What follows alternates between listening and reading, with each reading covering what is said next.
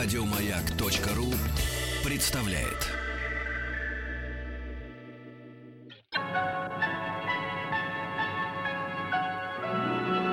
Уральские самоцветы.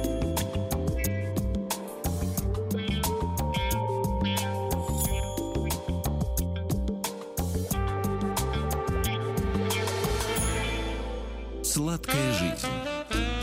Даже в пятницу не слипнется. Не слипнется. Сегодня мы поговорим о картошке. Картошка — это жареная с маслицем? Пирожная картошка, да. Немножко об истории картошки. Немножко о картошке. Немножко о картошке, да. Сладкая история картошки. Не картофеля, а картошки. Картошка. Надо говорить немножко с финским акцентом, потому что из Финляндии пришло наше любимое пирожное картошка. История этого любимого всеми лакомства весьма любопытна, и как многое в кулинарии связано с появлением человеческого остроумия в экстремальных условиях. В XIX веке в Финляндии жил Йохан Людвиг Рунеберг, знаменитый финский поэт. В Финляндии до сих пор 5 февраля отмечается Национальный день Рунеберга, а праздником этот день стал еще в начале 1900-х годов. Причем это не выходной, а липутусpäivä, то есть торжественный день, в который вывешиваются национальные флаги. Дело было так. Однажды в дом к тогда уже знаменитому поэту Рунебергу нежданно пожаловали весьма известные в мире гости. Ну, как будто бы вот Владимир Леонардович Матецкий, да? Сидит дома, а тут тук-тук, и заходит к нему... Стинг и Мадонна. Да, надо чем-то их попотчевать, угостить. А нечем. Угостить гостей было нечем у поэта Рунеберга. В доме не слишком богатой семьи Рунебергов. А, ну тут вот разница, видишь, уже нестыковка. Нестыковка. Да, не того взяли. Примером. Да. Да, было, значит, угостить было нечем вот в семье Рунебергов. И только старое печенье завалялось на полке. И кое-что из выпивки. Тут надо заметить, что в те времена печенье закупали не как ныне пачками, а кулями. Кулями? Да. Ну, помнишь знаменитую пословицу? «Выйду на холм, куль поправлю». И так вот на дне куля оставалось весьма много ломаного печенья и крошек. Ну, как подать такое случайно зашедшим именитым гостям? Хозяйка дома была в шоке, ей неудобно было. И тогда госпожа Рунеберг проявила свою кулинарную сообразительность. Она попросила мужа потянуть время, и пока муж развлекал гостей стихами «Над широким берегом Дуная, над великой галицкой землей». Ну, может быть, не знаю, может быть, он Бёрнса читал. Может быть, в лесу родилась елочка.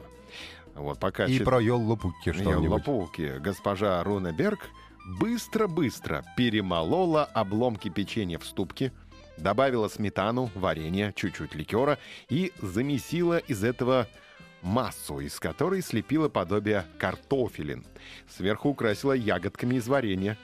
Затем красиво разложила результат своего творчества на единственном имевшемся в доме серебряном блюде и преподнесла гостям как новое пирожное, оказавшееся весьма вкусным. Так у нее получился вариант ныне общеизвестного пирожного «Картошка». Гости наперебой просили рецепт нового десерта. Ну, со временем, в том числе и благодаря славе поэта Рунеберга, рецепт пирожного распространился по всей стране. А затем кулинары всего мира немало поработали над усовершенствованием рецепта госпожи Рунеберг, сочиненного на скорую руку и замешивавшегося у нее под рукой. В процессе кулинарных экспериментов выяснилось, что в качестве основы этого пирожного оптимален бисквит с подогревом, выдержанный после выпечки до суток. Взамен наскоро изобретенной госпожой Рунеберг смеси сметаны и варенья с добавкой ликера стали использовать различные кондитерские кремы, в том числе и сметанные, непременно ароматизированные небольшой добавкой в смесь хорошего коньяка или рома. Для рук не использовали? Зачем? Не знаю. Нет. На рубеже 19 и 20 веков появилась всемирно знаменитая и всеми любимая пирожная картошка. Надо предупредить, что современные промышленные печенья, приготовленные с использованием малосъедобных суррогатных жиров, и там напичканные химическими добавками Е, для приготовления пирожного картошка весьма нежелательные. А вот перемолоть для картошки обломки печенья или пряников, которые вы сами приготовили, которые зачерствели, вполне возможно с превосходным успехом.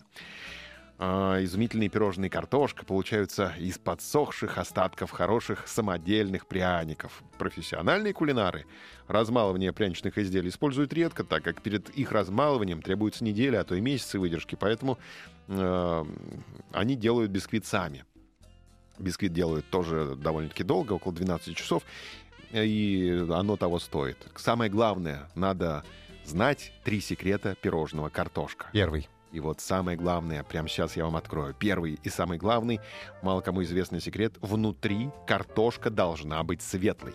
Именно тогда пирожное оправдывает свое название. Потому что картошка внутри черная — это гнилая картошка. Ой-ой-ой-ой. Да. Бисквитную массу для этих пирожных с добавлением какао делают по весьма прозаической причине, чтобы скрыть некачественный подгорелый бисквит. То есть, если ты откусываешь картошку, она внутри какао полностью, да, составлена, это значит некачественный подгорелый бисквит.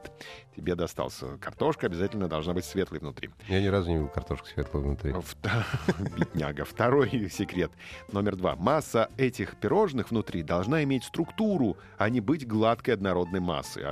Это получается, когда свежий, невыдержанный 12 часов бисквит прокручивают через мясорубку со слишком мелкой сеткой. Именно тогда их гораздо приятнее есть. То есть, если он мало того, что черный внутри, так еще и такой однородный, это тоже неправильная картошка. Я только такую ел. Да что ж такое-то? Кто же Вахтангу приготовить нормальную картошку? И вот третий секрет сейчас открою. Секрет номер 3. Внимание! Настоящую картошку невозможно приготовить без небольшой добавки хорошего коньяку или ликера. То есть картошку нельзя есть перед тем, как садишься за руль? Ну, в общем, да, как и любое кондитерское изделие. Ну, вообще, конечно, нет. Это все мифы. Говорят, что кондитерские изделия, которые с алкоголем, если он не внутри, а готовят там торт или что, алкоголь сгорает в печке, пары выпаряются, ничего не остается. Ты сам себе ответил на вопрос. Вот, я молодец. Вот, ты молодец. Итак, значит, немножко коньяку и ликера. Внутри масса такая неоднородная должна быть, и главное, она должна быть светлой. Вот 3 секрета настоящего пирожного. И сметаны не нужно теперь уже. Ну, сметаны, немножко нужно. Чуть-чуть. И майонеза, и кетчупа. Обязательно.